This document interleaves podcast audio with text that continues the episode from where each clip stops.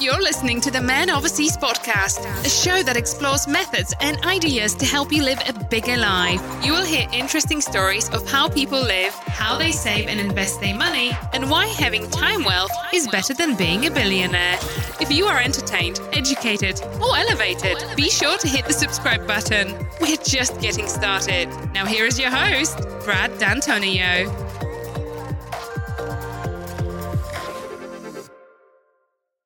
Hello, beautiful listeners.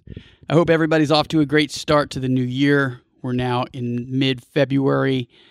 I was off to a great start, then all of a sudden last week, my baby wasn't smiling like she usually does, and she wasn't squirming around, and that's what she does constantly.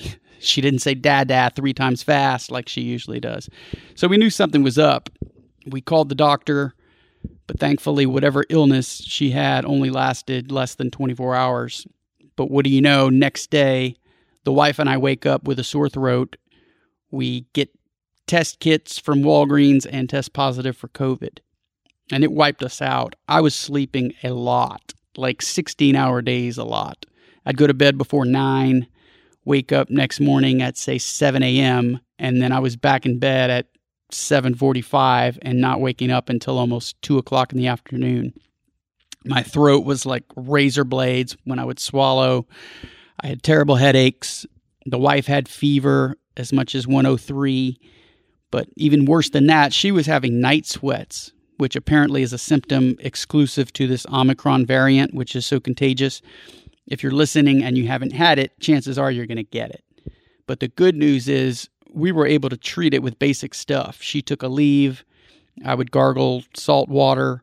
We drank lots of tea with honey. I would eat oatmeal, grits, and that's about it. I'd eat one meal a day, and it would either be oatmeal or grits.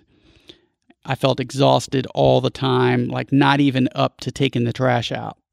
But by the grace of God, it ran its course pretty quickly. So from the day I started feeling like dick in a can, which was Monday afternoon, early evening, till I no longer had symptoms, that was I was back in action Friday. So that's an update on me. Baby and mama are doing great. Thank you, listeners who sent thoughts and prayers. Those were much appreciated, as is your listenership in general. I'm so glad that you're here listening. Something else I want to mention before I tell you about my awesome guest today. We're currently in Houston, staying at an Airbnb, and this gives my in laws a chance to see more of Bebe.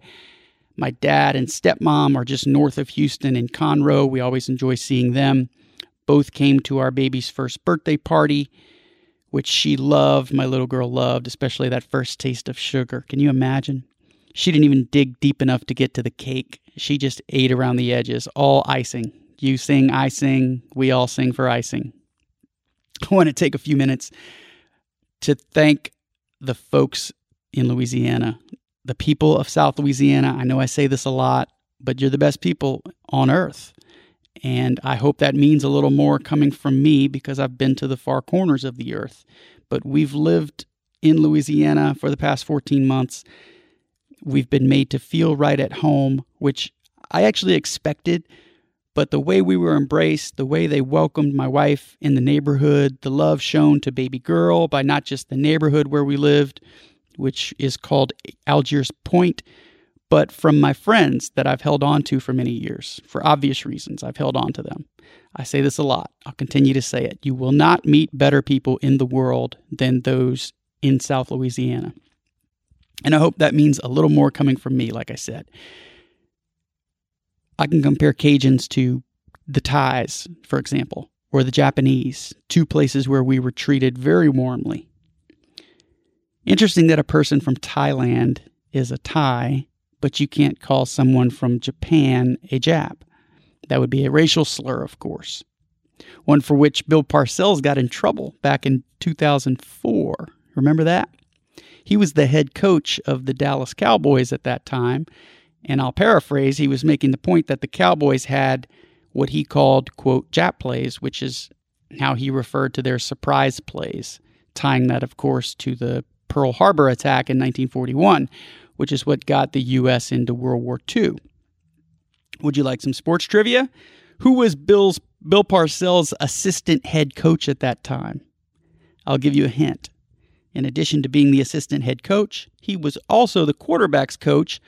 And so he was responsible for, or at least played an integral role in, getting a relatively unknown free agent quarterback who just finished his career at Eastern Illinois to the Dallas Cowboys.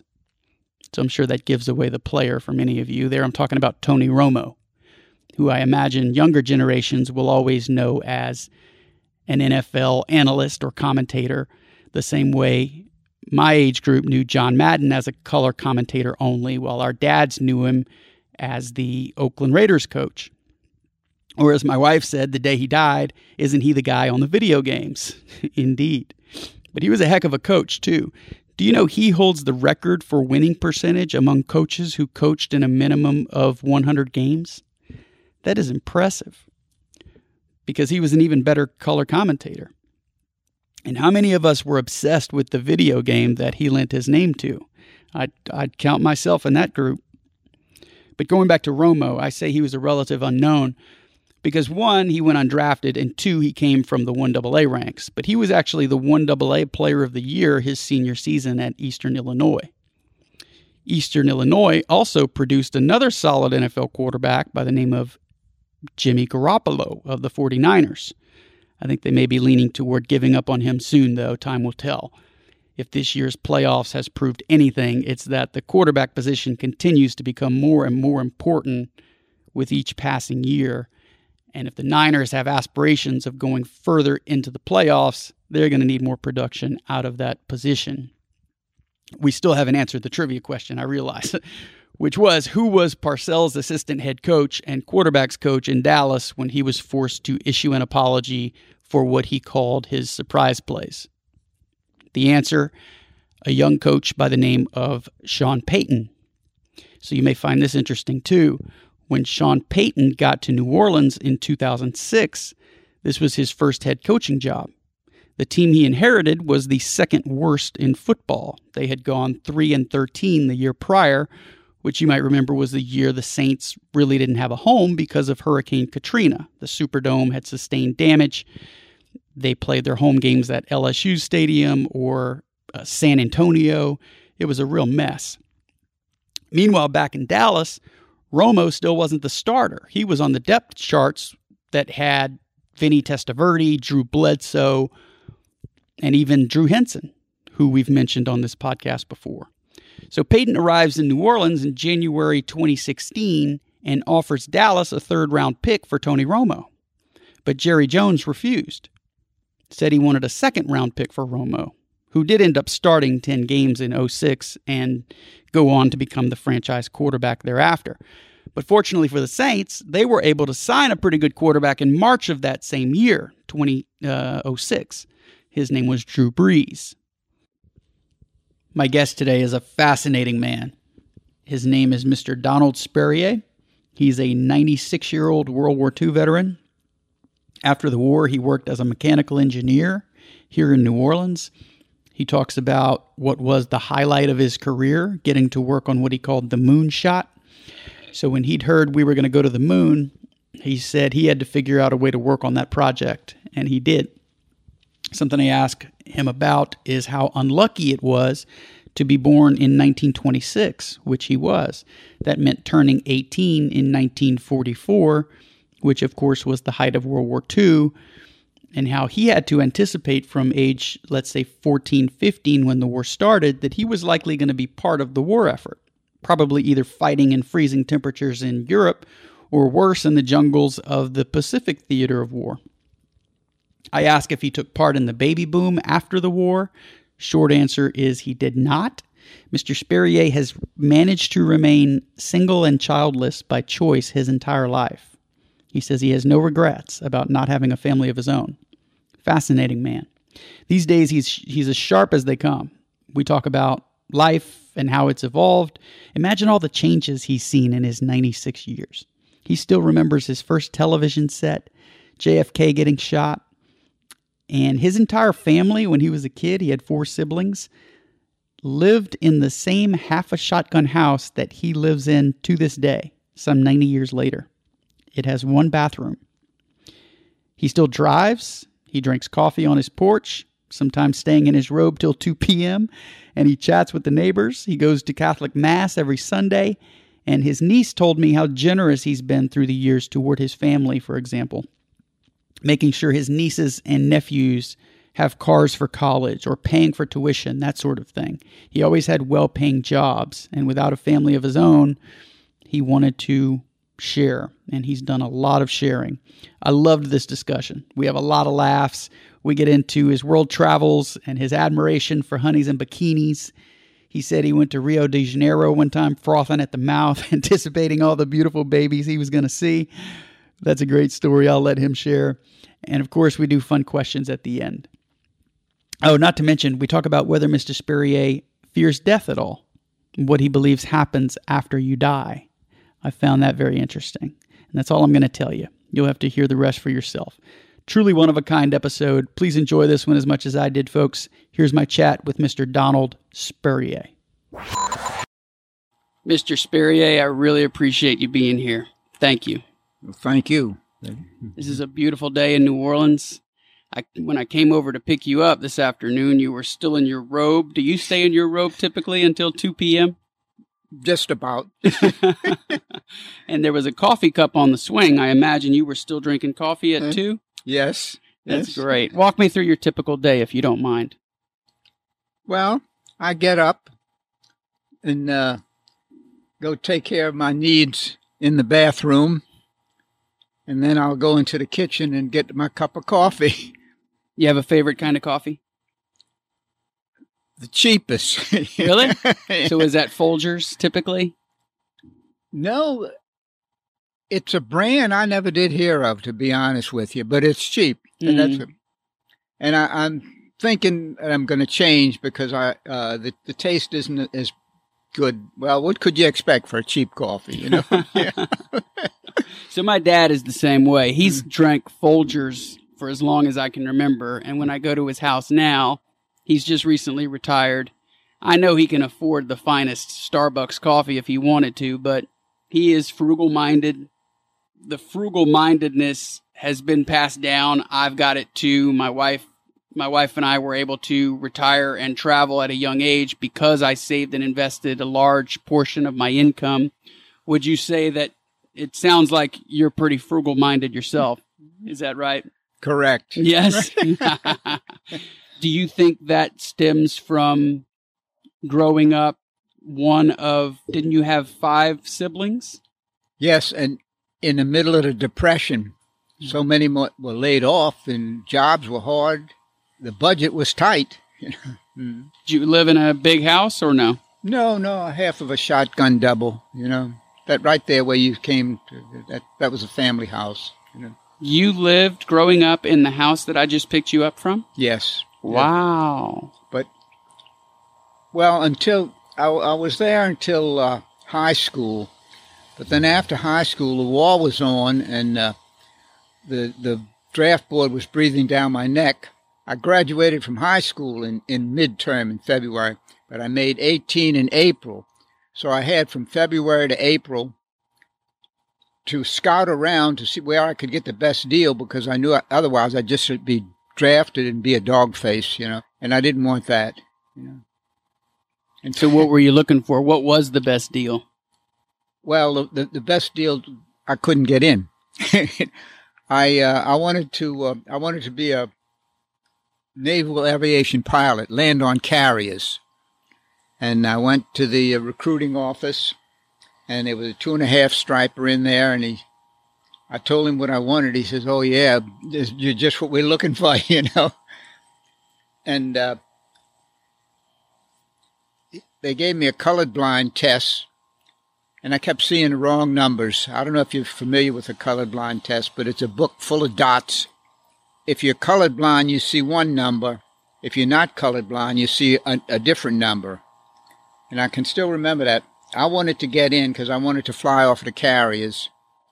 And this two and a half striper, he wanted to get me in.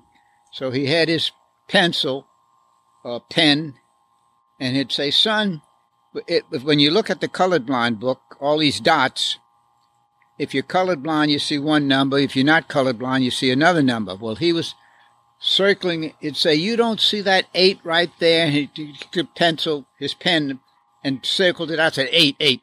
So anyway, we faked it. We we faked it, but then they ca- it caught up with me later on in the So in the physicals. Yeah. Oh, they faked it to get you to advance to Yeah. the next round. Yeah. And then the physical. Later on, they caught it. Caught it. Yeah. Mm. And probably was a good thing because it'd been a terrible thing if I tried to land on a carrier and the guy's giving me signals with one colored flag and I'm seeing another one. You know. Mm.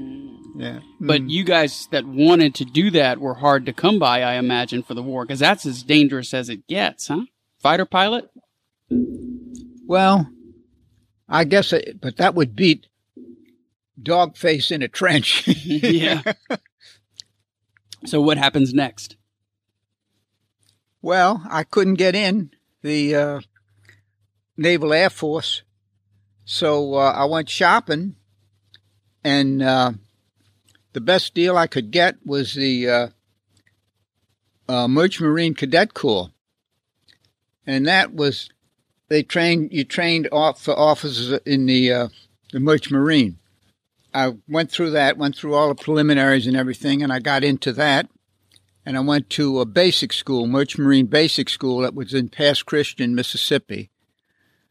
It was normally a four year course, but for the war they had cut it down to two years, and everything was half then. The basic training, instead of being a, it was a year, uh, basic training, and then a year at sea, and then two years at the academy, Kings Point in New York. But for the war, they cut it down into half. It was six months basic training, six months at sea, and a year at the academy in New York. I, w- I got into that, and I went to my basic training out at Pass Christian, Mississippi. They had a basic training school over there, and that was a kick because uh, in the summer we used to wear these uh, military shorts, khaki shorts, you know, and it, there was a train track that would pull right near the school. See, well, all these draftees and everything in in the train, it stopped there for a while, lean out, see all these guys running around in short pants, you know. And man, we'd we'd dream all kind of stories. Oh no, man, we're we're studying, and we we're going to be native troops in the uh, in the desert. We're going to be desert troops, you know, all kind of all kind of BS. With, but anyway, that went on, and uh, finally, I, I I finished my uh, six months basic, and then I went to sea as a cadet for six months, and then up to uh, Kings Point for my year. And uh, all of, for for me, it was pretty good. It was pretty good because uh, now I did travel in convoys in the convoys as a cadet. A few times we, we came under attack. I mean, uh, we had uh, escort ships. Most of them uh, they were either destroyers or uh, little. Uh, they they called them corvettes. They came. They were can- Canadian. It was much smaller than a than a destroyer, but they used them primarily as escorts for uh, convoys. Anyway, we uh, there were four four cadets in a in a room on the, and I was on a T two tanker. When when they were signing ships, leaving basic school, uh, I got mine, and it was a T two tanker, brand spanking new out of the yard in Mobile, Alabama. I went over to Mobile and picked the ship up there.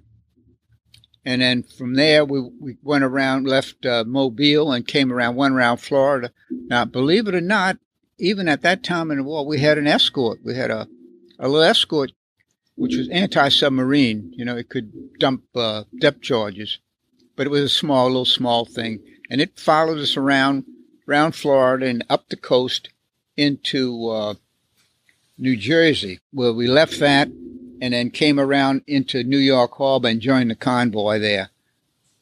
Now, the uh, when we the convoy was made up and we started leaving uh, New York Harbor, well, the escorts came down from Canada and they were little uh, corvettes, little. Uh, it was which is a small, like a small, a much much smaller destroyer, as escorts for the uh, for the convoy. and we went across with that with the escorts. Well, into England. We went into England, port in England. Discharged the uh, the cargo, and I'm I, I didn't make too many trips because all I had is a uh, three months deployment for the uh, for the sea duty before I'd go back up to Kings Point. So so after one or two trips over, went back and off the ship and up to uh, Kings Point in New York. Now that that was heaven on earth, man Yeah. if you can imagine it, that the war's on, all the 19, 20 year olds are in the service and away from home. We could catch the, the uh, Long Island Railroad and go into New York. And believe you me, every every weekend we were into New York. But the situation was such that a young man in uniform. I remember one time getting off the subway and walking up the steps, and there were about four young women coming down the other side of the steps. Well, I'm going down, and they're coming. Uh, they're they're going down. We're both. I don't know what. Anyway, the the steps were opposite floors, and I there was a little brief passage there where I nodded over and uh, bidding the day they went up to the other end and said, came back down and were coming back down. I don't know whether they were going to undress me or what. I said, I got to get out of here. But this is the first time I've been chased by a bunch of gals, man. You know, Yeah. But that's, that's what the situation, how bad the situation was for men, young men in, uh, in New York. How bad the situation yeah, was. how bad it was. Yeah. You would catch, the- catch the, uh, the sub, not the subway, it was the Long Island Railroad back out to, uh, in, when the weekend was over, because uh, we had to get back to uh, classes for uh, Monday morning. So that that was a good year. I mean, it. Uh, I mean, it was so nice to be wanted. You know? yeah. when I left Kings Point, whether the, I think the war was over by then, but uh, I needed a job. I had to go to work, and hell, I was trained for the engine room of a ship to, uh, and I think I went to sea. Yeah, that's what I was. I, I wanted because there was some college credits from Kings Point, but we didn't complete a whole year, so you know, and I wanted to get the rest of those credits so I could get a, a college degree, you know. And uh, so I went to sea, came back to uh, New Orleans, and uh, you had to you had to join the union to uh, go to sea on a ship, the Maritime Union. And uh, I did. I went down down to, and when you'd go down to Union Hall, they'd post all the ships on a on a a blackboard, and you could look down there and see how it fitted your schedule. And if one will, and you'd go down to the ship and see if they'd already, if they, that opening was still open. And if it was, well, you'd sign up, you'd sign articles on the ship. And if you signed the articles and you were bound for that ship until it came back and touched the uh, shore, U.S. shores, because you, uh, otherwise you'd be jumping ship. It, you hit a foreign port and you met some lo- lovely young lady and Yeah. but uh, anyway, so I, I went to sea, and I saved my money, and uh, I went to sea for about a year, and then went up to uh, LSU in Baton Rouge to get the rest of the credits I needed, so I could have it complete and get the degree, a college degree. In what? What what was your degree in? The degree was in uh, mechanical engineering. Oh wow. yeah. hmm But when you left to go out to sea, you had no idea that it was going to be a year. It could have been two years. It could have been three years. Uh, usually you had had a pretty good idea when you looked on the board in the Union of when the ship would sail and when it was due back in the. Uh, so you had a pretty good idea. And now a couple of times when I was up at uh, in Baton Rouge at LSU, I was sweating it out because I was still at sea, and the semester was going to start Fall semester. fall semester. And I want to get my behind back here so I could get back into and one ship I was on, and it came back in, and it was due to come back to New Orleans, but instead we got orders to go to uh, East Coast, Baltimore. And so I got off the ship. Man, I beated my behind up to the captain's office and said, "Man, I need a give me a big draw on my pay because I got to get back to Baton Rouge." And so I did, and I, I I don't know whether I caught a plane, but anyway, I got back to Baton Rouge as fast as I could to register before that fall semester started, you know, and it, and it made out all right, but it was close. It was close. So the timing Mm. of your you were born in 26, so you're 18 in 1944. The war pretty much ended in 45, Mhm. right? Yes. Were you overjoyed when you heard that. We had dropped the bomb on Hiroshima and Nagasaki and all of that because you That knew was- that there was no longer any chance? That was it. Yeah. hmm Yeah. Oh yeah, I, was relieved. Yeah. Relieved, yeah. Mhm. Were there parties to attend oh, and God, man, it. New York women climbing flagpoles, taking off all their clothes, man. Oh man. Just excited to have all the men back and It was over, man. It was over, man. And that's why they called it the baby boom, right? Because Yeah, people just I mean, couldn't keep their yeah, hands off each other. Yeah, yeah. oh, gee, man. So did you partake in the baby boom? Did you start a family shortly thereafter? Did you meet a young gal?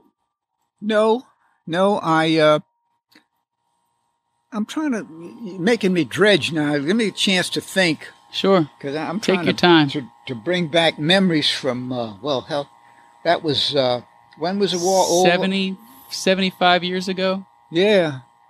Well, were you a bachelor into your 30s or did oh, you? Oh, yeah. Oh, Well, really? I never did marry. I'm still a bachelor. No. Get out Yeah. of here.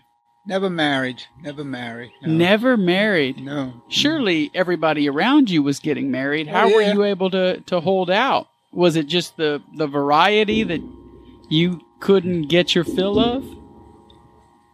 Maybe there were too many. That's what I'm saying. yeah. Yeah. Yeah. After I uh,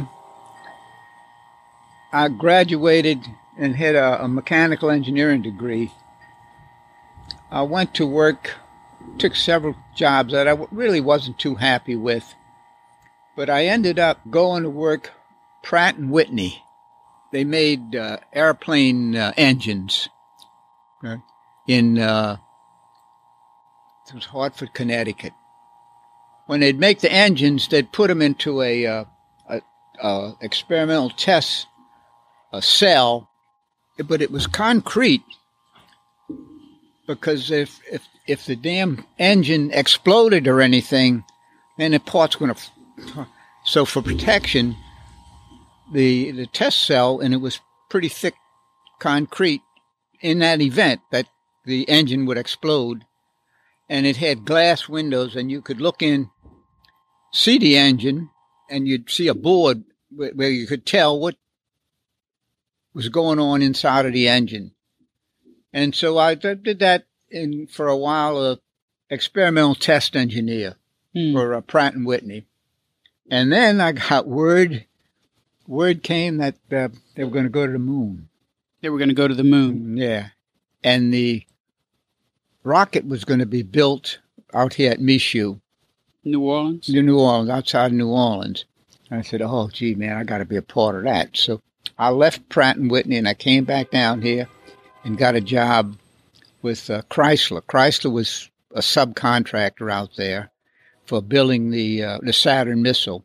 And it was a primary missile, and then for, to go to the moon, they clustered it into five uh, five a cluster of five of them to uh, take the capsule of the uh, men to the moon. So, what year is this roughly? um, um, give me a time. I, it'll it'll come to me.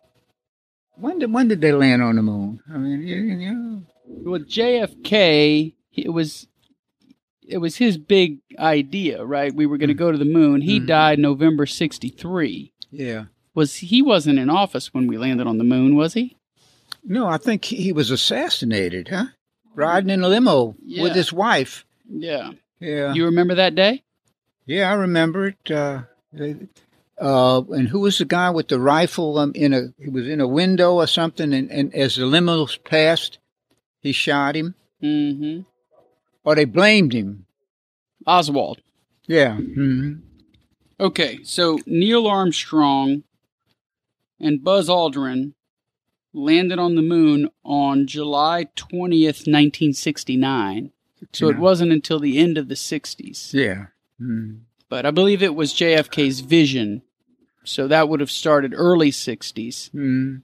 So you maybe you caught wind of this idea early 60s, Mhm. got to Michoud so you could be a part of it. Yeah. And that was exciting. It got Oh, you out of bed every day. Oh yeah, that yeah, that was.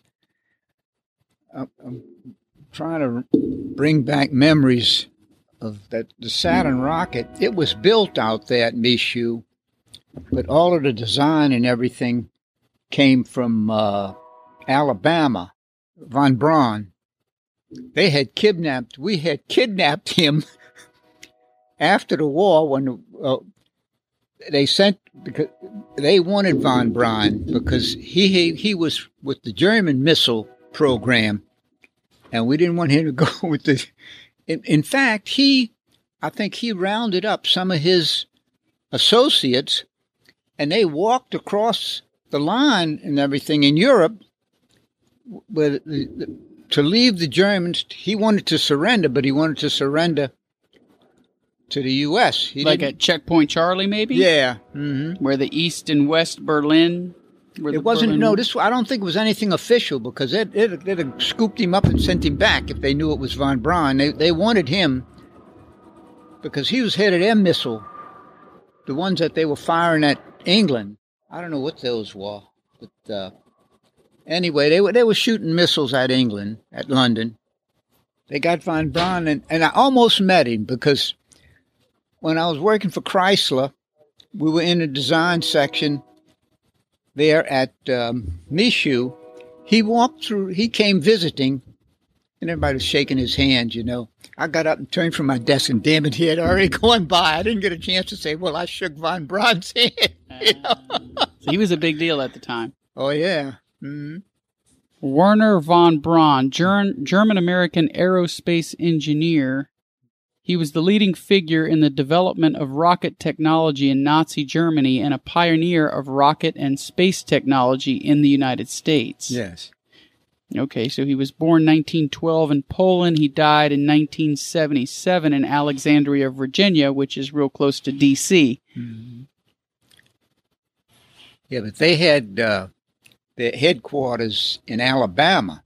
hmm He was best known for NASA engineering program manager and chief architect of the Apollo Saturn V rocket and development of the V 2 rocket.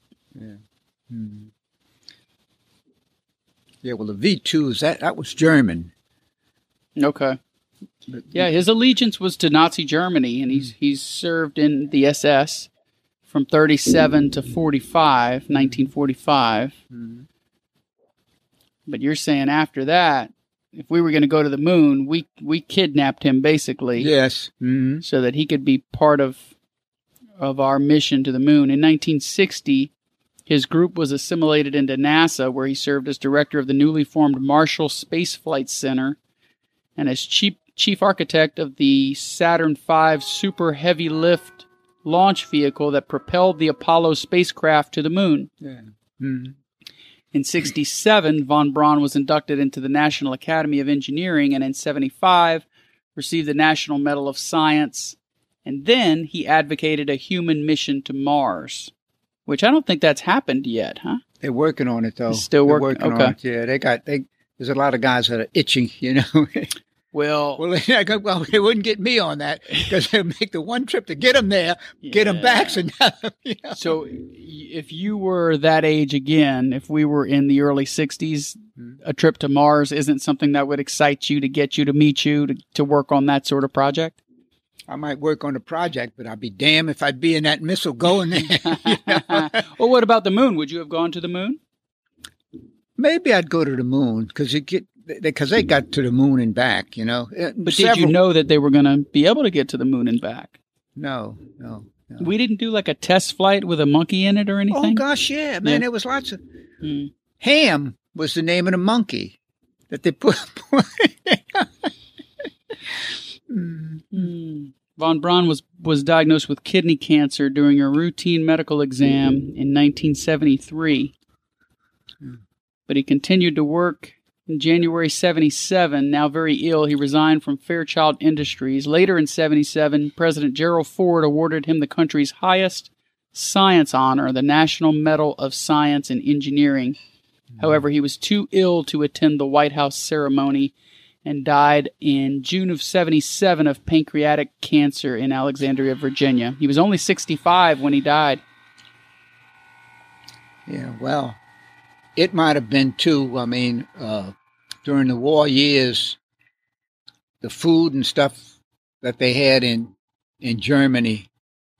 You know, I don't know. I'm just guessing. You know that uh, it the diet, what it was in uh, in Germany before the end of the war. Oh, wasn't as good. He Yeah. aspired to get to better places. Oh yeah, we Mean, if you can join a winner, had- the, the buffets were probably overfilled. That's interesting. So you're in Michoud. Your friends surely were getting married at a young age, I Yeah. imagine, Mhm. during Oh, this yeah. baby boom I- generation. I stood in some of the weddings. You know? you okay? Yeah. Also, too, from my maritime training from from Kings Point, I had an itch. You know, I went down and I caught a ship because I remember going to the Union Hall, catching a ship, and I saw one going around the world, and I caught it, and I caught it in out of New Orleans, and we went south around uh, South America, and we stopped in uh, that island uh, is that uh, Madagascar, off off the southern coast of uh, Off the eastern, southeastern coast of Africa. Yeah, we stopped there, and then went from there up to uh, I think it was Bombay, India. India. That's where we were taking food stuff from. That's where people people were starving. You know, we discharged the food stuff, and then from uh, India, uh, Bombay, came around, and I went to uh, Hong Kong. From there, caught a ship back to uh, San Francisco.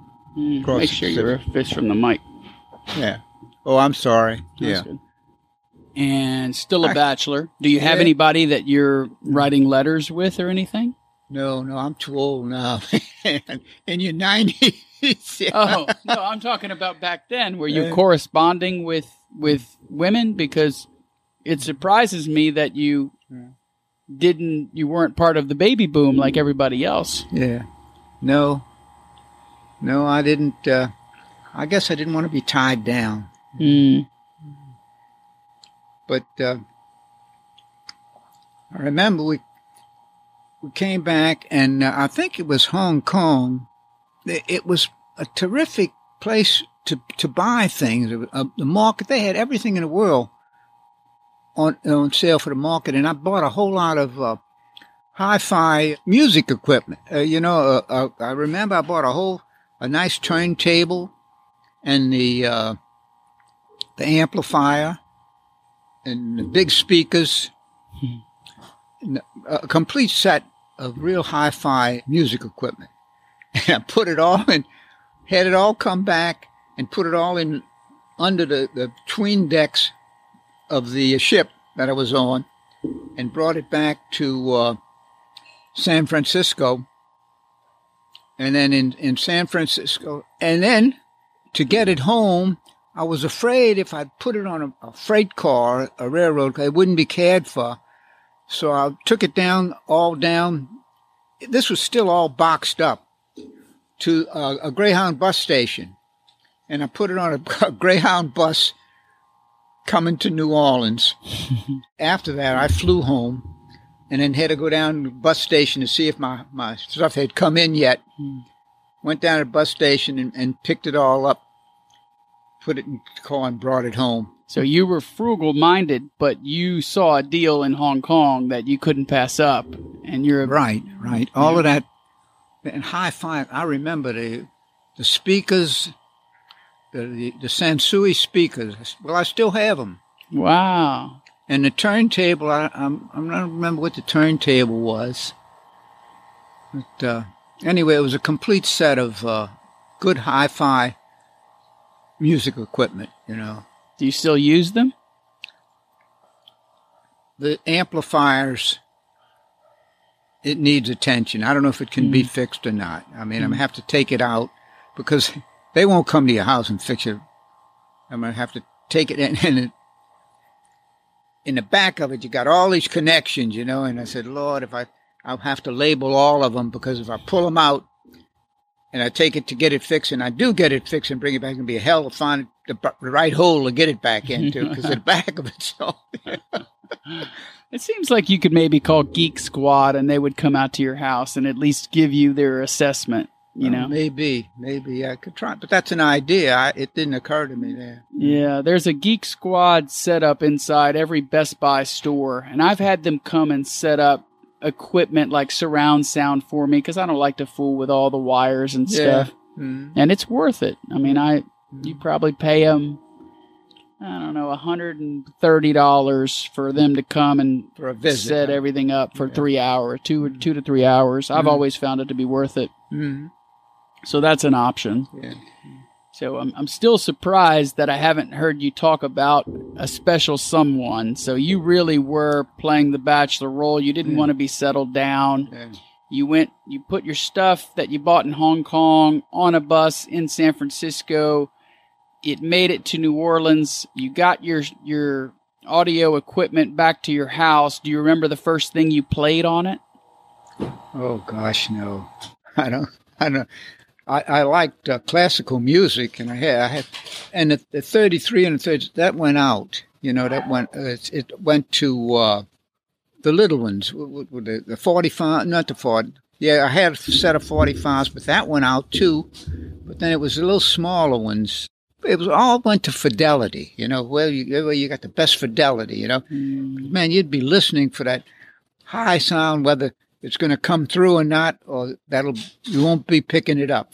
Give me some idea of groups or bands that you were into at that time. They, they were mostly symphony orchestras, the Philadelphia, London Symphony Orchestra, mostly symphony music. But now, well, I don't play any of that anymore. Now you, I got there's a good station. It plays classical music, Hmm.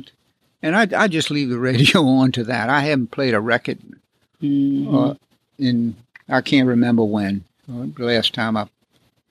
Oh, you may know it. You know.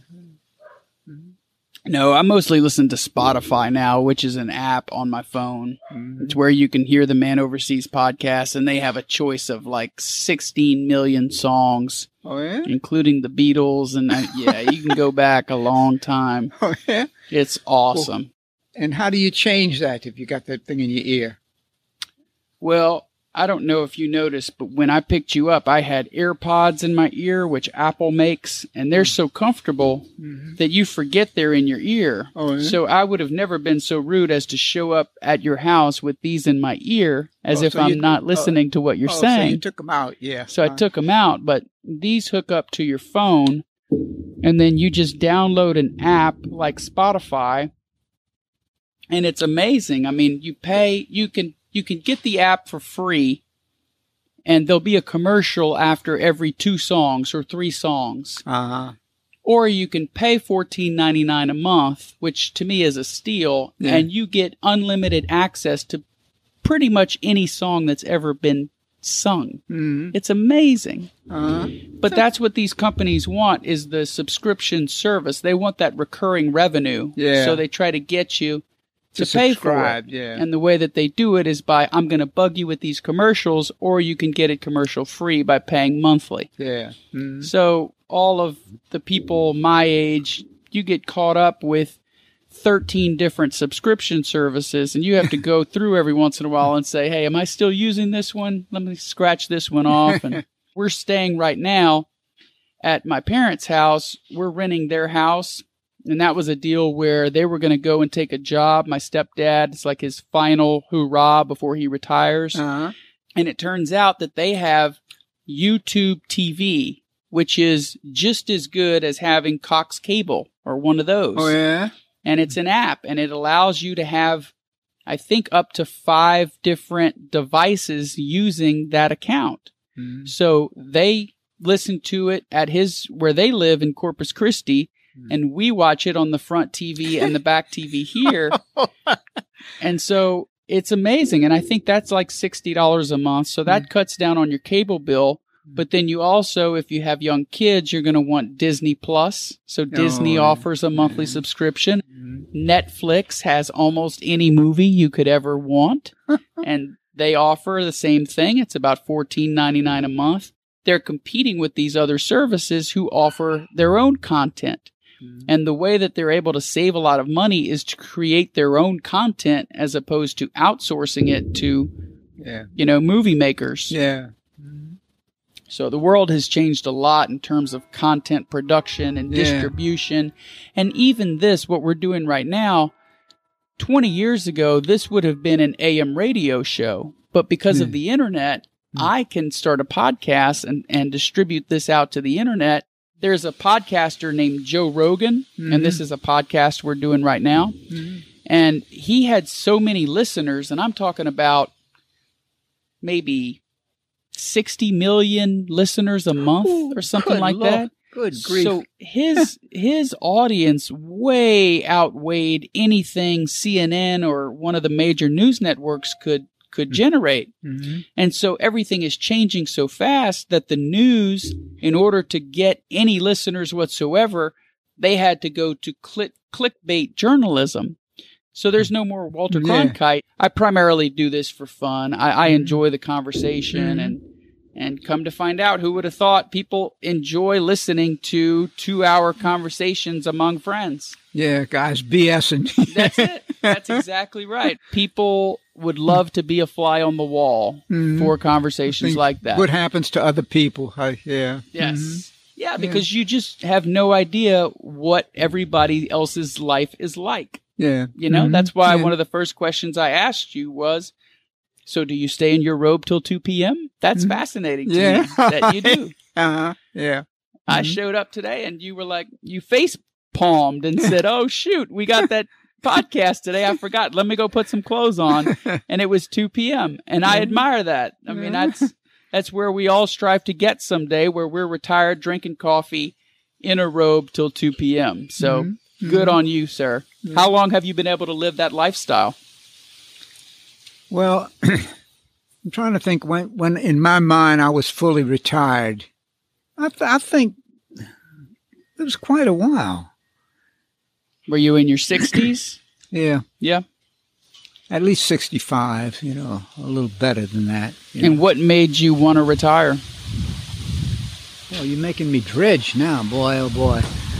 Well, I assume since you never married, you had plenty of money. So you probably could have retired at Oh, yeah, 45, yeah, but uh-huh. you kept working, so you Yeah. must have enjoyed the work that you did. hmm Whew, man, this is 65 years old.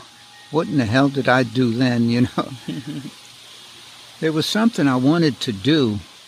I can't. I Well, you can't- were living in the same house that yeah, you do now, yeah, right? Same house, yeah. hmm After I graduated from high school and, and the draft was on, and then I had to go into service, you know, well, well like I said, well, you, you, you had to do something, you know. Then I left and I joined the uh, Merchant Marine Cadet Corps. And Once I started going to sea, that was an occupi- uh, occupier in itself, you know, to see new ports and always looking for to see how other people live, how the rest of the world looked, you know. Mm. So, seeing how the rest of the world lived, did that influence how you lived when you got back to the States? I was thankful, man. I was so thankful that I lived in the U.S., you know, to, to see how hard life was elsewhere. So the standard of living here was just so much higher. Yeah. Like everybody else is drinking instant coffee, mm-hmm. but you get the drip. Yeah. Mm-hmm. Mm-hmm. Yeah. Yeah, you got it. You got it. Yeah. And so would you encourage young people at that time, you got to get overseas and see this? You got to see how good we have it? I don't know because the whole the damn world changes so much. So you were a child of the Depression, Yeah. I imagine. So Yeah. you're 10 years old, 1936. The Depression really started 1929 and then lasted well into the 30s. I can't, I didn't, can't realize, uh, well, I, I couldn't realize then that how tight things were because we would pass food, my folks would, over the back fence when the neighbors had it and back, back and forth. Oh, but things were really bad. Coming home from school, I think, I mean, this must have broke my parents' heart.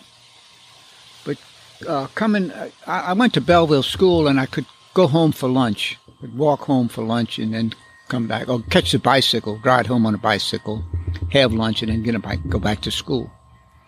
Came home from school one time, and I can remember this, where they had soup, soup for lunch. Now I didn't know it, but that was all they had for lunch. And they gave me a bowl of soup, and I'm saying, I don't want soup, you know. I can mm-hmm. remember that. Man, that must have broke my parents' heart, you know. Mm-hmm. But things were that tight. Mm-hmm. And What was your dad's job? He was a carpenter. Carpenter. Yeah. And did your mom work too? Well, no, no, mother didn't work. And you had how many siblings, you said? I got to remember now. I had four siblings. And you all lived in half of a shotgun house. How many bathrooms? One bathroom. You all shared You're a almost, you, Wow. you almost had to fill out an application. Yeah, I imagine. Seven people because Yeah. mom and dad used the same bathroom. hmm That's incredible. And so times were tight. Did your dad encourage you to get a good job that you could maintain over a long period of time and get the golden watch after 30 years? Was it Oh, that oh, kind of atmosphere? Yeah. yeah. Um, because poor man, he had his problems, you know. Just a manual labor carpenter. I guess he'd get maybe a day or two work, catch as catch can, you know. Yeah. Mhm. So would he wake up and go maybe to the shipyard or the port and No, I, th- I think he went to the Union Hall. That's where they, c- he could uh, get a job that was higher price, price labor. Guys come in looking for looking for work, you know, because there was guys all over the place looking for work. what was the composition of the city in terms of whites and blacks? Was it was it pretty Almost all segregated? white. Almost all white. Yeah. So even this neighborhood, all white. On the other side of Opelousas, all white. Yeah. But gra- and, and gradually they seemed to cluster together. It seemed like the blacks stayed together and the whites stayed together. Almost self-segregated. Yeah. And then, oh God, they got a black living next door to them. You know? I mean, yeah, it was a big deal. yeah. Mm.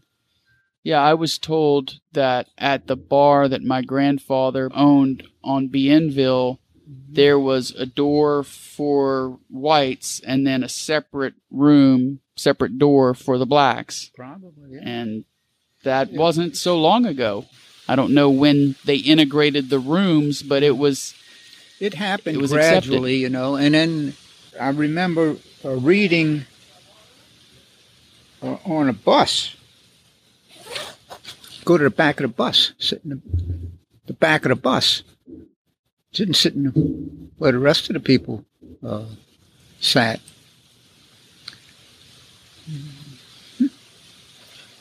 Boy, oh boy. you remember your first television set? Yeah, I remember. Big deal too, man. Big screen about this big. And you're No, no, showing well, about was- 12, well, 13 inches. smaller than that because there was a Chinaman that had a laundry, and uh, he was the first one I can remember that had a television set. See, and he invited. I think there was going to be a football game or something that was going to be uh, broadcast on the television set, and all the kids. Well, we all knew him. I knew the said to come out and he had all the chairs set up and he had the television set set up screen about this big Yeah. and we're all sitting there and a mass of dials on the bottom of the set and uh, anyway, the game's going to come on. He's going to get it adjusted. Oh, I can't get this thing. I don't know if we ever saw the ball game or not. you couldn't get it adjusted Just to where a- the picture was good Yeah, enough. the massive, massive dials. I don't know how many adjustments you had to make to get that picture right. Oh Lord, man! But was he the rich guy in the neighborhood because he owned a laundromat and he could afford No, the you television? know, it wasn't a laundromat. This was a laundry. He did the shirts in the back. oh, he did it all himself. Yeah, Oh, okay. yeah. So then everybody wanted one after that. I mean, you probably did you go home and say, when can we get a television set? No, but uh, gradually they came down in price and came to be affordable Yeah. to the average family. You know, Mhm. Gee. Was it was it just common knowledge that you were gonna have to go to war? I mean, it just seems to me so unlucky to have been born between say 1923 and 1927. I mean, that's just the luck of the the birth of the lottery. draw. Yeah, that Mm. you happen to be born and turn 18 in the the World War II years. I mean, Yeah. how unlucky is that? Could you foresee starting at age 14, 15 that this is going to be my life? I'm going to have to be as part of the war effort. part of it. Yeah. Mm. But I didn't want to be a dog face. No, indeed, man. And what, when you say dog face, what does that mean? a guy in the trenches, infantry. Yes. know? Okay. Yeah. I I had one of my grandma's boyfriends. So my grandma's my grandfather died in 94, 95. She must have dated three men after that. Mhm. No, my grandfather died in 97, 98, somewhere in there. And we used to joke that she would kill them all because they would all die while she was dating them. Uh-huh. Well, one of them I got to know really well and was a pallbearer at his funeral. And every Thanksgiving, He was killed in the war. no, he had shrapnel that was lodged under his eye permanently, and he had the Purple Heart and everything. And Mm. and one of the things he would tell me every Thanksgiving was one how thankful he was that he had found my grandmother, hmm and I think he was kind of sucking up to me a little bit with Yeah. that comment, but but it seems sincere. He was a very joyful person, Mm-hmm. and I think he credited that to the fact that he had watched so many of his brothers in arms die, and Yeah. that he had gotten to live another sixty years. Yeah. So he was just the joy was expressed. Could he see out of that eye or was blind in that eye? You know, I never asked him. That's a good question. Mm.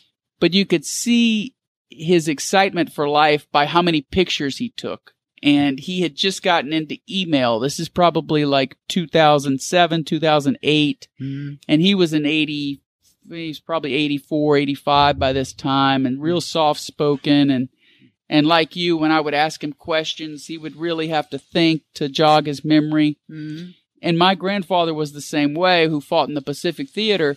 They didn't tell their stories. Nobody talked about the war.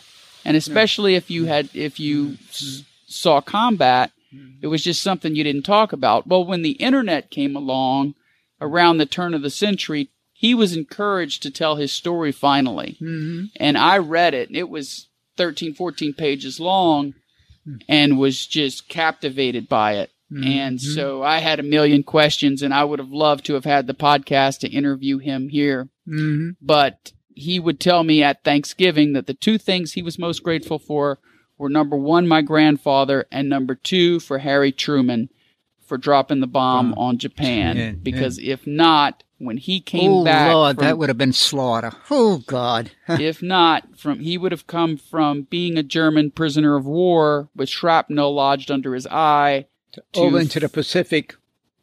exactly Yeah. and that is not what he wanted to do Oh Lord, no! I'd, I'd hate to think uh, they they had uh, the Japanese. They, they didn't have enough guns, and they had them sharpening spears because they, they they were so inculcated, you know, that when when they tried to land, well, and you were to use this spear, they didn't have enough weapons to go around. So what their weapon was is a spear. Mm, jesus Oh man, man! so there was a lot of hand-to-hand combat i imagine Probably, yeah. But it, no, it didn't take place. didn't take place because the bomb stopped all that. Oh, I see. They dropped the first one, and then it showed pictures after. Oh God, man, it's flat, man. Every now and then here, Flint. and then they waited a little, I think two or three days, and hit the second one, man. Gee, Lord have mercy. And then all the people who maybe weren't killed, but nearby, but had the radiation sickness and knew it'd be a matter of weeks or so they were going to be gone. You know, they were. Gonna, Oh yeah, I've seen documentaries where the the flash of the bombs were so strong that shadows were permanently like Mm. implanted on the cement. Whew, whew. I mean, it's just Yeah. And you're right, people on fire, people looking for water to dive in because the Mm. the heat was so strong from the Mhm. atomic bomb, the 1st Mm. atomic bomb ever used. Mhm. And so, do you remember when you where you were and what you were thinking and feeling when that happened? I'm thinking now, trying to remember. It doesn't register. I No. can't even remember where I was when that. Do you remember there being a sense of this is going to lead to nuclear war where they're going to fight back with nuclear bombs and maybe we New were Orleans? afraid, yeah, we were afraid of that, you know.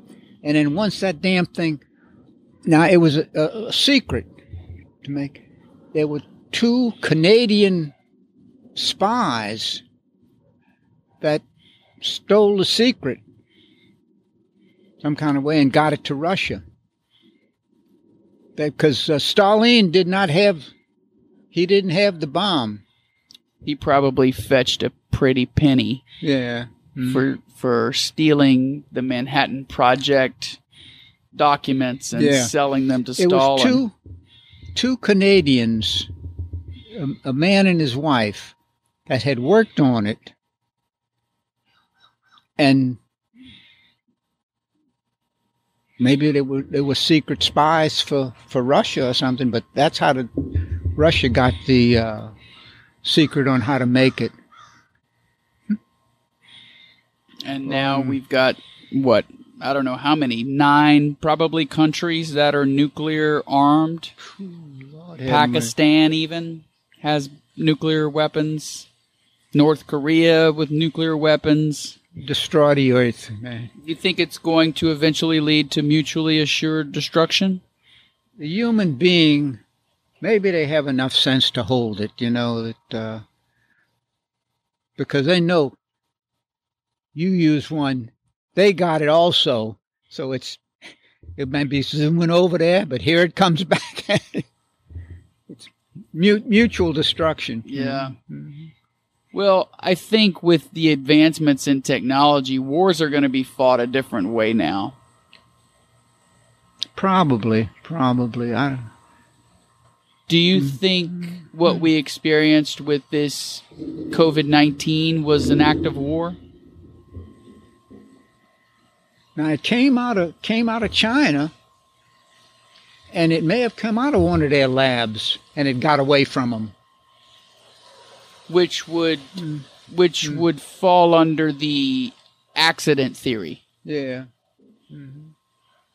Now, are you more likely to believe that it was an accident, or is this the new sort of warfare that we're now going to encounter?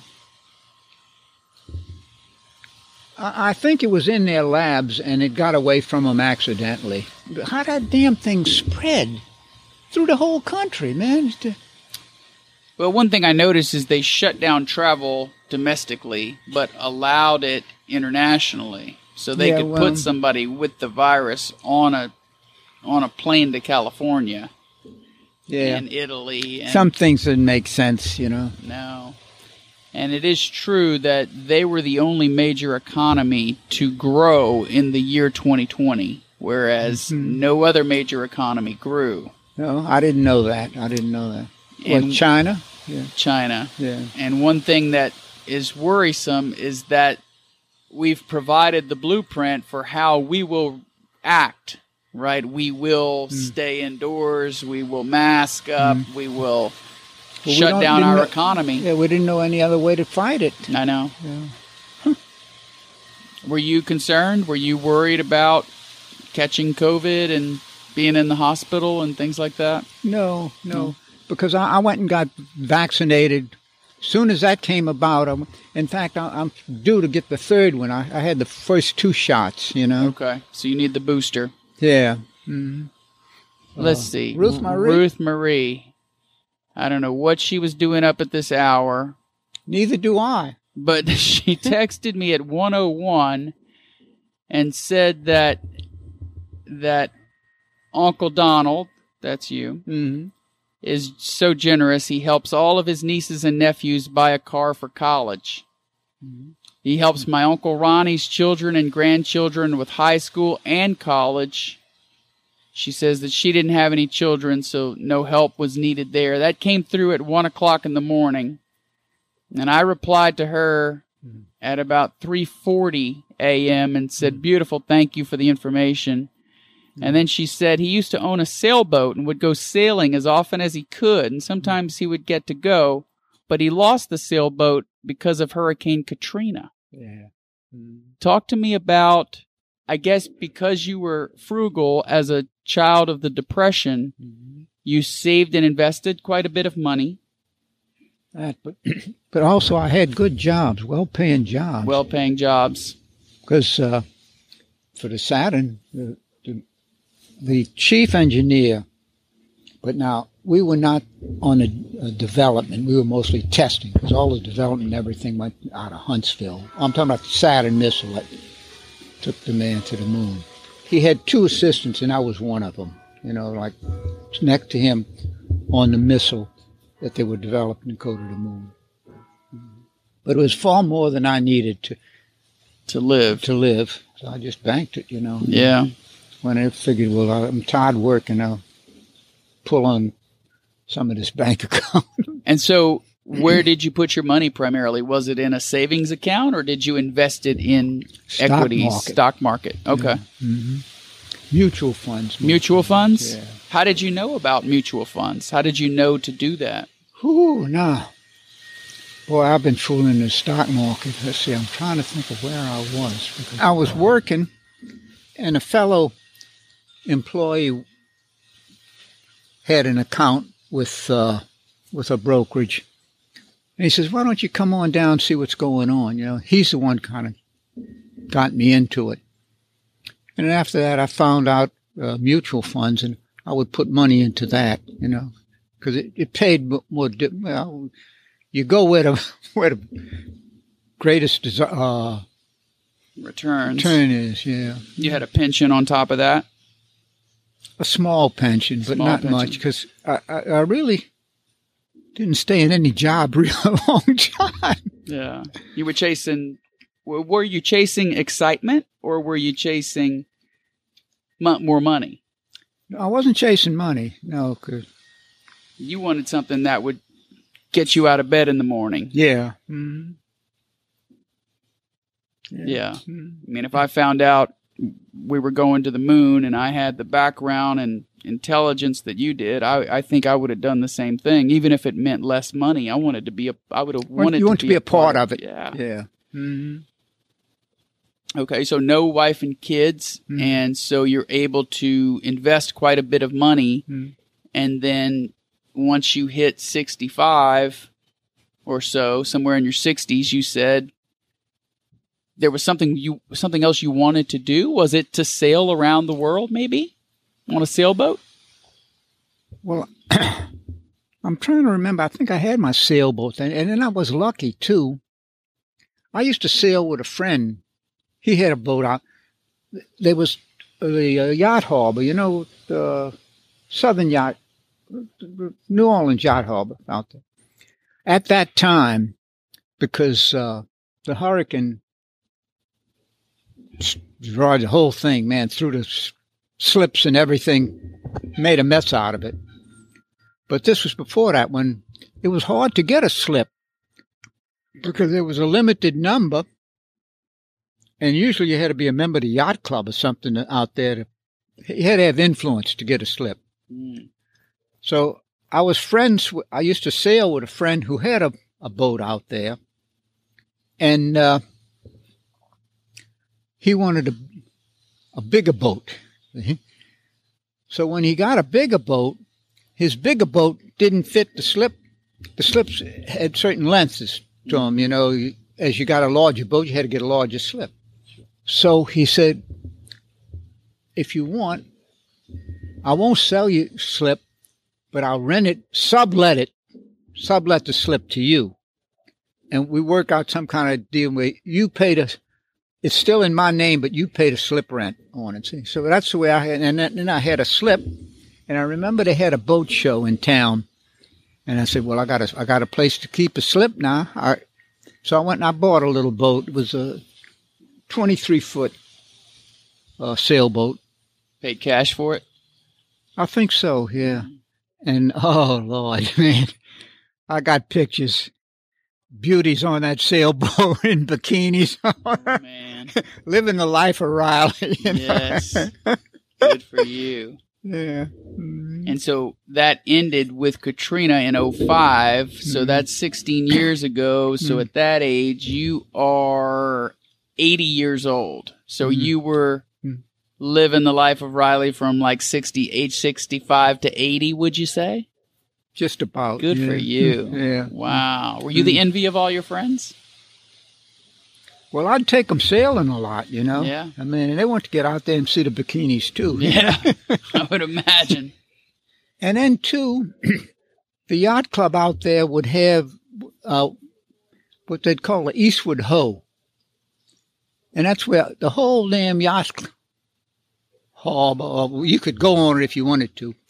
They would go out and it would sail to uh, like maybe Biloxi and put into Biloxi and stay overnight. They'd get a uh, you could stay on your boat or they'd sometime they'd get a hotel there. But and there'd be parties in the hotel all the sailors you know. Next morning and make the next trip go to uh, i don't remember what the next port was down uh, pensacola maybe same thing and everybody get off and party on mm-hmm. you were the man you had the boat and wow, 23 footer, you said. What was the name of your boat? Now, God, on, let me think. I didn't name the boat. I let some friends name it from me, and it came up with a goofy name. I, can't, I can't, even remember the damn name of the boat. Mm. You know, that's a hell of a thing. I can't even remember the name of the thing. Mm. And I didn't care for the name too much, but since I didn't want to take it away from them, put the name on the back of the boat. What in the hell was the name of that boat? We even had a ceremony.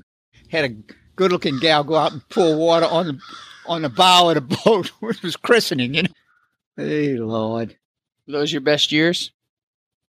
No. Well, I don't know, man. I I've had some good years. Man, I had a good life. Yeah. um, so when the the sailboat went down, no more sailing after that?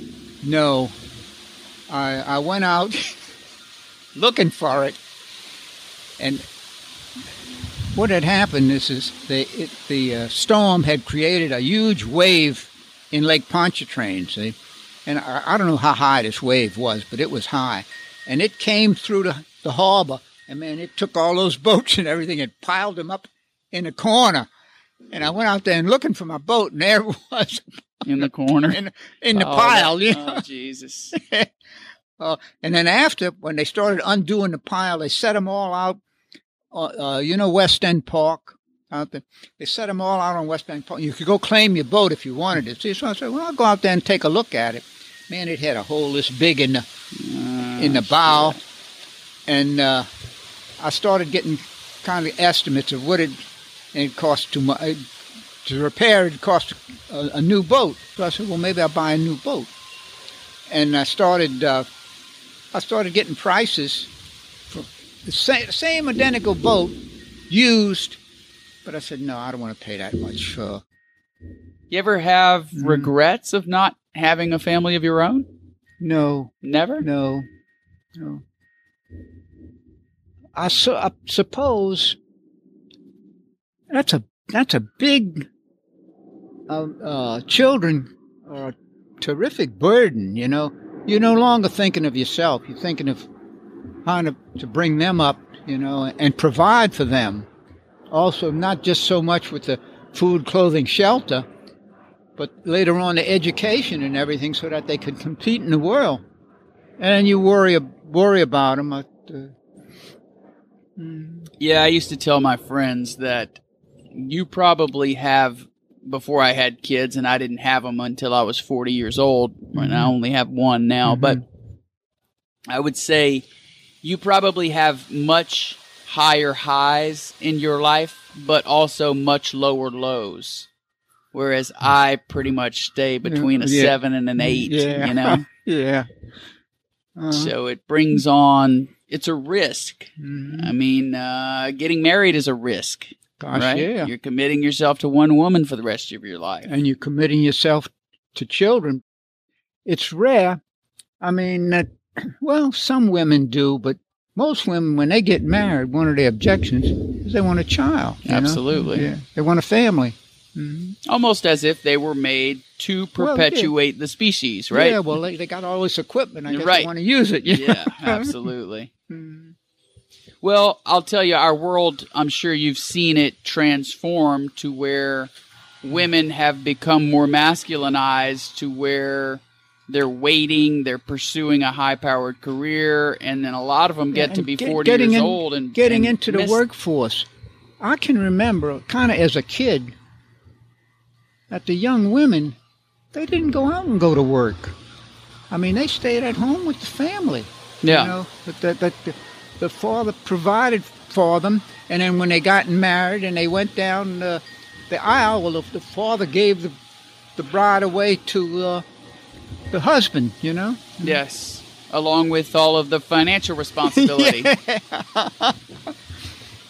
Did you get married in church? We did not, and the reason is because she, as she explained to you, her parents were raised in Mexico. Yeah. Her dad was one of four. Her dad was one of ten. Her mom was one of fourteen kids. Yeah. Uh-huh. And so, raised in the United States would be relative poverty. They were raised in true poverty, Oh, yeah. destitution. Yeah. So strong faith. They have a church. Their their church going practice is a deal where they have a pastor and they have it at different members of the congregation's home. Mm-hmm. They take turns, and the host will cook the meal, and so Oh, they'll I spend Yeah. two or three Yeah. hours Yeah. Uh-huh. on a Sunday. Mhm. We haven't made it, but a few times.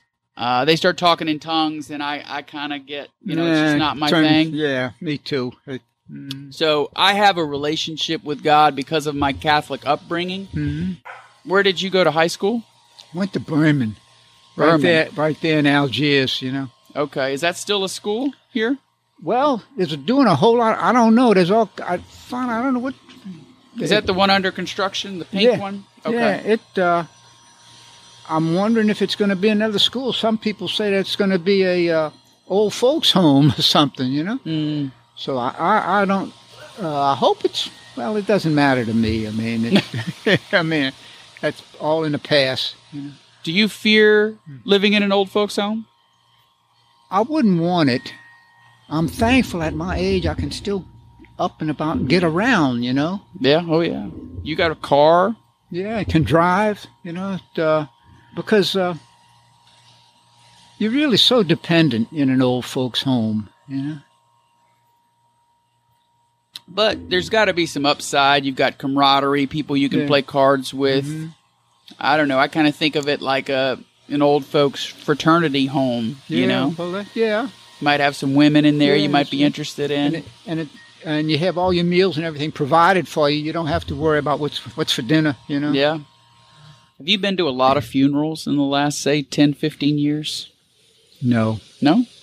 no, because I don't like going to funerals. Yeah. You know. In fact, I had a well a, a young well he was school high school friend and every- you know friends died and uh, heard that he died you know and had, I didn't even go to his wake you know you know I'm ashamed of myself you know I should have but uh, I didn't Well, you got to remember what Yogi Berra said. He said he'd go to people's funerals so that they go to his.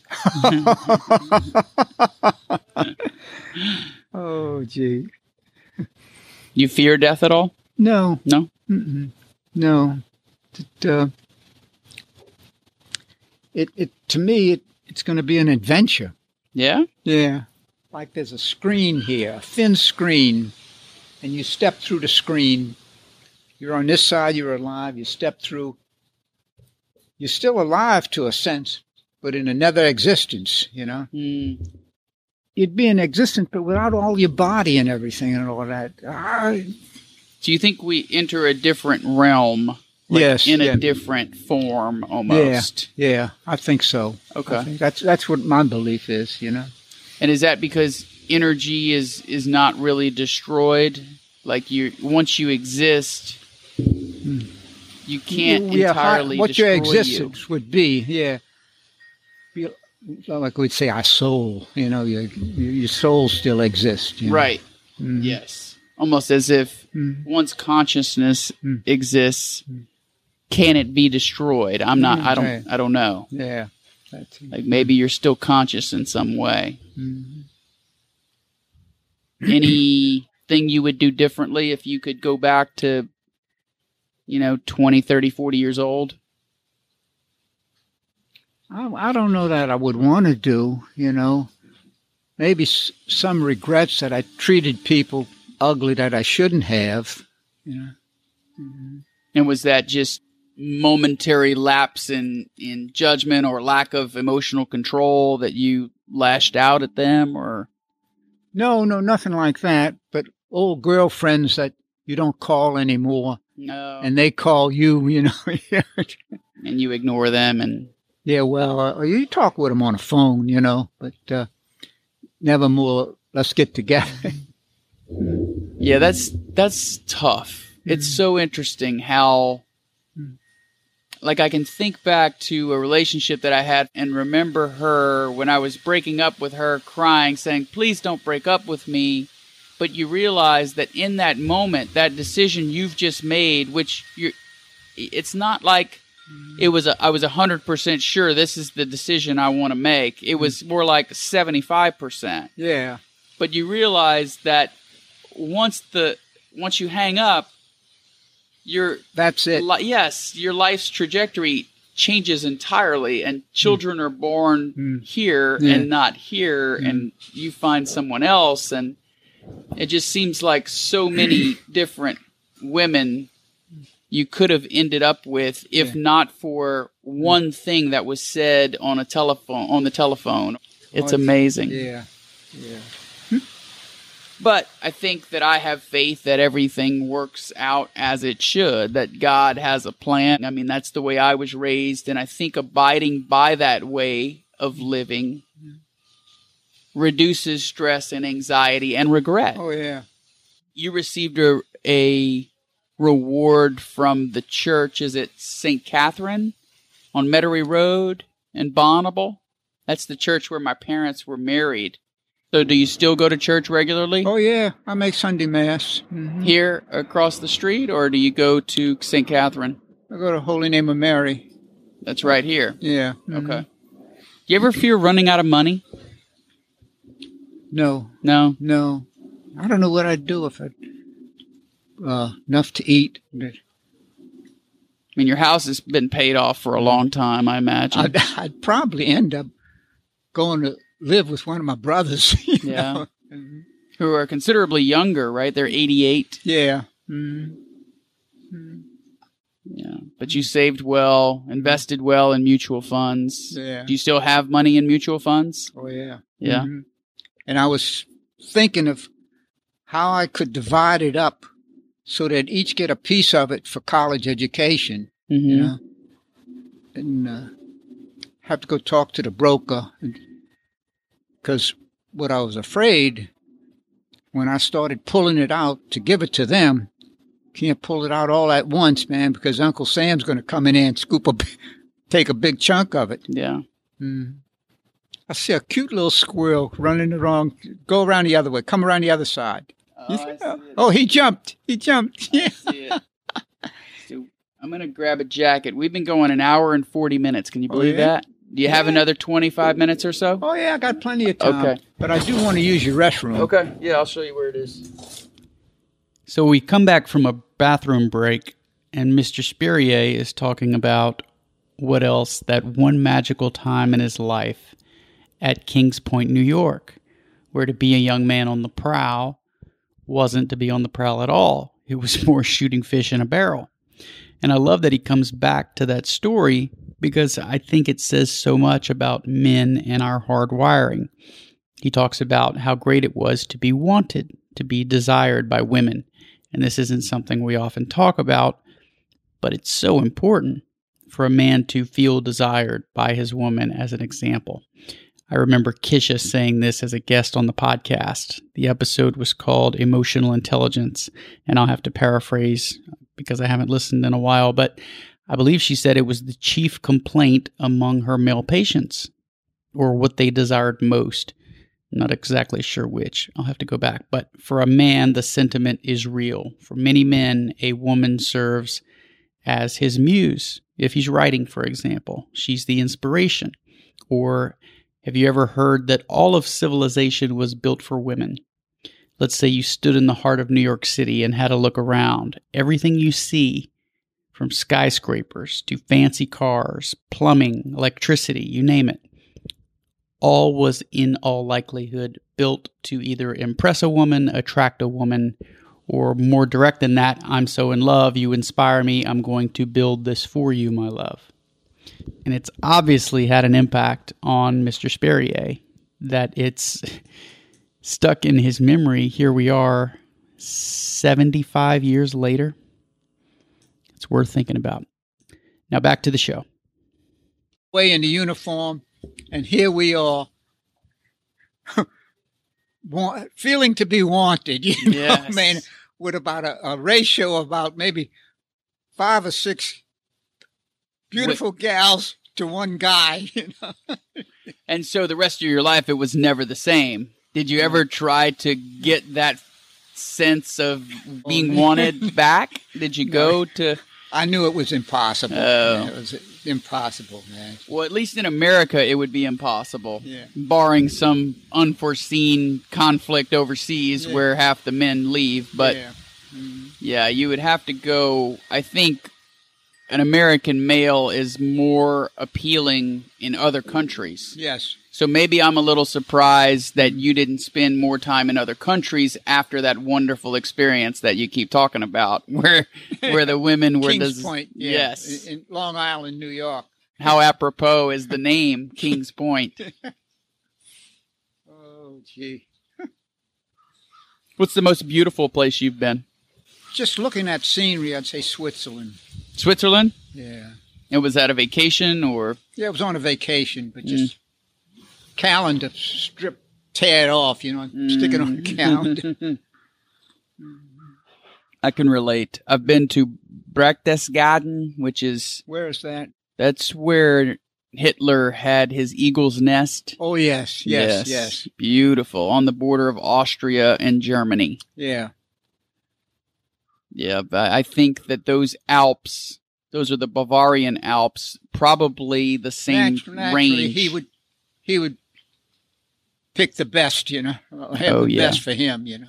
Yeah, well, I think his architect chose that spot because it was probably the best view in the world. Yeah. Mm. You could see Salzburg from that I've never spot. been there now. You, you, you, you're baiting me. well, that's my next question. Do you have somewhere that you want to go, like a bucket I'm list? To, I'm going to go to, what is the name of it? Berchtesgaden. Berchtesgaden. Yeah. yeah, it's hard to pronounce. Mm. But any other bucket list items? Before I meet the end, you know. Yeah. Because uh, you seem in great health. The way you bounce up and down the stairs yeah. and yeah. move around, you can... I can thank the man upstairs. You know that uh, here I am in my nineties, and uh, I see a whole lot of a whole, whole, much many many people. Uh, my friends have gone; they're already gone, and then others uh, end up where I would not want to be. You know. Mm-hmm. You baited me now. I mean, I must put that on my, my list to, to, to visit Hitler's gardens.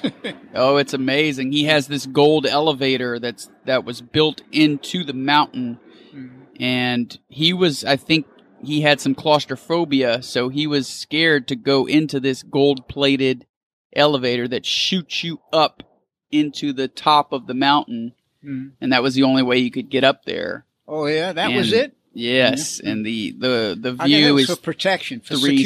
360. Security. oh yeah, yeah, Gold elevator. What an ego. And it's, Yeah. and it's still there, and you can still visit. He So he met Mussolini there. Do you have a souvenir that you value most? Do you did you collect anything through the years? I got a little miniature sailboat that kind of re- reminds me of my sailboat that got creamed in Katrina. When's the last time you had a relationship with a woman? Oh Lord,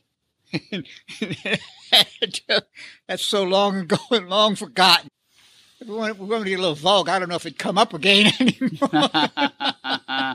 well, they do have advanced oh, yeah, if- if you technology. to, oh you yeah, know, yeah. But I no, uh-uh, that, um, doesn't interest you, huh? I remember talking to a man who's my dad's age, late 60s, who said that he was looking forward to his 80s because he would finally be released from the shackles of sex. And what he meant by that was that he was looking forward to not having it consume him, the thought of it, oh, you know, and Yeah. having to look at every woman that passes by, their Well, I form. still, I still admire a beautiful woman. I mean, Yeah. yeah, mhm. Yeah, but it doesn't it doesn't have the same pull on you, I imagine, No, that it did. no, no. Do you have a favorite book or movie? I enjoyed the movie Going with the Wind. Going with the Wind? Yeah. You ever see it? No, mm. I I should. It's the South after the Civil War, or maybe the Civil War was still on. I don't remember, but I remember seeing it and appreciating it. Now, from what I understand, the woman who wrote that book, Gone with the Wind, wrote it in her kitchen. I don't remember her, the author of the book, Gone with the Wind, but uh, it impressed me as being a, a well-made movie. Hmm. I have friends whose parents say that it's their favorite movie. Oh yeah. Oh yeah, or favorite book. Yeah. Everybody always says the book is better than the movie, right?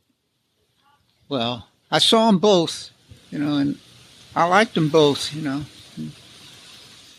Well, and it's withstood the test of time, which oh is gosh, yeah. the indicator of a good book. I don't know or movie. year. What, what year was this? Uh, that I don't know when it was. I can't say the Civil War, but uh, that it, that's what it was about. But uh, I don't remember the date on the book. You make me look. Go back now. I'm going to have to go by the library and see when when the book Gone with the Wind was printed. Now, do you use Google? Do you use No, None no, of that? Don't compute. no, not at all. Does not compute. You've no, never emailed? No. No. And no desire, huh? No. If I rather than email, pick up the phone, give them a call. You know. Yeah. So you have a cell phone for that?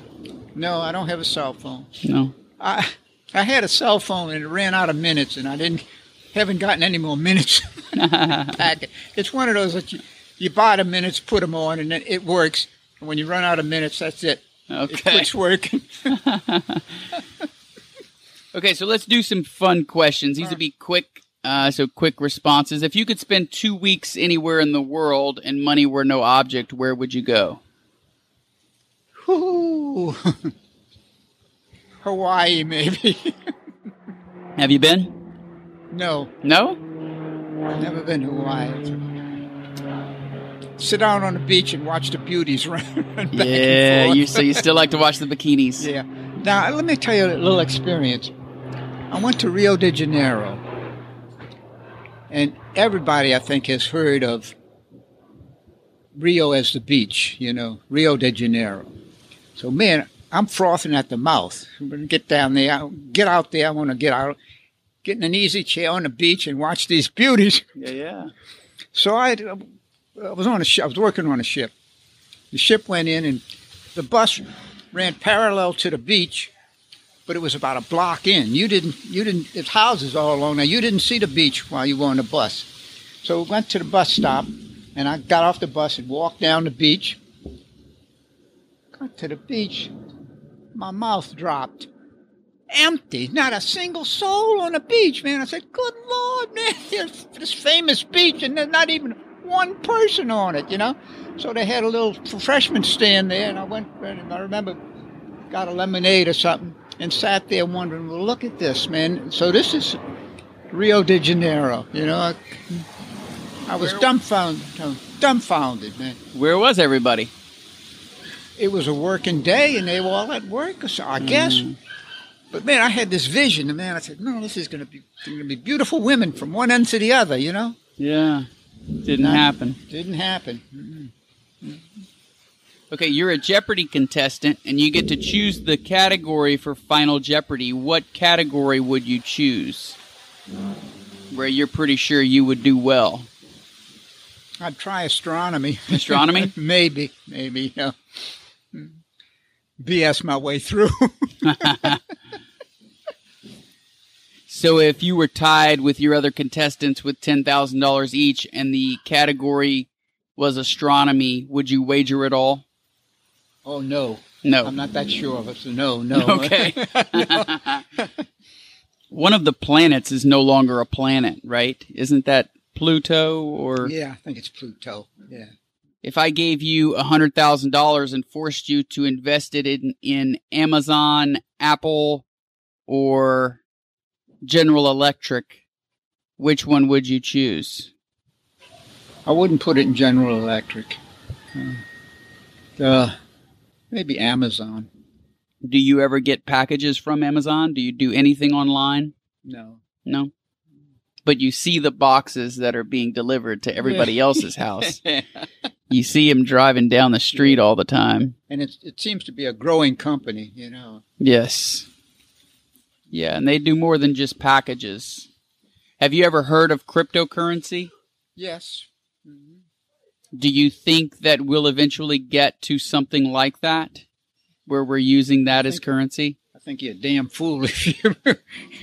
If no. I You don't think we're headed think- that route? No, no, because there's n- nothing in your hand. You know. if somebody dropped a million dollars in your lap tomorrow, what would you do with it? Probably give it away. All of it? Well, I'd keep some. I'd, I'd probably divide it up in packages and give it to relatives. You know. Uh, How many relatives are in your will? Is it like six? now that's something I. None. None? name specifically, so I I guess that's something I should do. I figure they're divided up amongst themselves. Yeah, that's that's usually not a good route to go No. because they fight. Some feel more entitled to others, especially if somebody's helped you more than others. Yeah. Or yeah, it always causes problems. Mm-hmm. Hmm. You're making me think though. Good. That, uh, Yeah. That's something I should give some attention to. At least to try to avoid uh, a real fist and cuff. Yeah, yeah. It's really not about you at that point. It's trying to reduce the yeah. fighting, the infighting, and the fam. Because they're all going to feel a little entitled to it if they've helped you along the way. Yeah. Do you feel overly blessed for how many years you've gotten to live thus far? I do feel blessed. I said, God, Lord, man, thank Almighty, thank you, Lord, because every day, man, it, uh, it it's been a good life, you know. Mm-hmm. What's the, been the biggest obstacle you've had to overcome in life? At times, I've been sick, where it's coming close. You know? But that that'd be about it. I mean, I don't remember. You're talking about things that I would have control over, uh, the obstacles, you know. Well, not necessarily. But it sounds like you never got into anxiety or depression or drug abuse or any No, of that. no, Alcohol. No, No. Now, we always had. it was funny. My dad had a little bar in the kitchen, you know, and uh, I remember we had this friend staying with. It was a friend of my brother's, and they were sleeping in a double bed next to the kitchen. And the kitchen was where the, there was a little this little bar, and, the, and this this friend of my brother's that was staying with us, he'd wake him up. He says, "Listen, listen, Dad, that's it, that's it." When my dad would get up, and he'd go in the kitchen. He'd take one of his bottles, and it had a squeaky cork on it. Pop, you know? He said, "Listen, that's the cork." That's he knew he was he was taking a little shot of booze in there. a wake up call. Who was the like Cindy Crawford of your time? Like when you were 25, 35 years old. I mean, the beautiful, the most beautiful girl. Yeah. I guess Betty Grable. Betty Grable. Yeah. Mm. Have you ever met any celebrities? No. Not, I mean, not that I can think of that they made it. I almost met Von Braun. He came through the the engineering office when we were working on the moonshot. Mm-hmm. Passed me by, I didn't get to shake his hand. He went around and he shook a whole lot of hands, and he, he, he always regretted that. Well, I was kind of off in a out of the line, you know. mm-hmm. You ever think about writing down your thoughts? Have you done any journaling or anything through the years? No. No. I said, these, this was me. Who in the hell's going to be in, interested in my life? They got their life to live, you know. That's so interesting because I don't think that way at all. I find other people's lives fascinating. Mm-hmm. So the the money that you live on every month is it a combination of Social Security and a distribution from your yeah, mutual save, funds? Saves, yeah. Yeah. Mm-hmm. Tithing is that something that you've done through the years? Tithing. Tithing, you know, to the church. Oh yeah, uh, yeah. I make a every Sunday, fill up an en- put something in an envelope. If you had one last meal to eat in a New Orleans restaurant, which restaurant would you go to? Ay, ay, ay, ay, ay. Let me think. Charlie Steakhouse. I'm not familiar. Do you cook yourself? No. No? So every meal you get from the Old Point Bar or one of the Yeah, local places? mhm. I would do the same. Out of a can. Yeah? what did the neighborhood look like 85 years ago?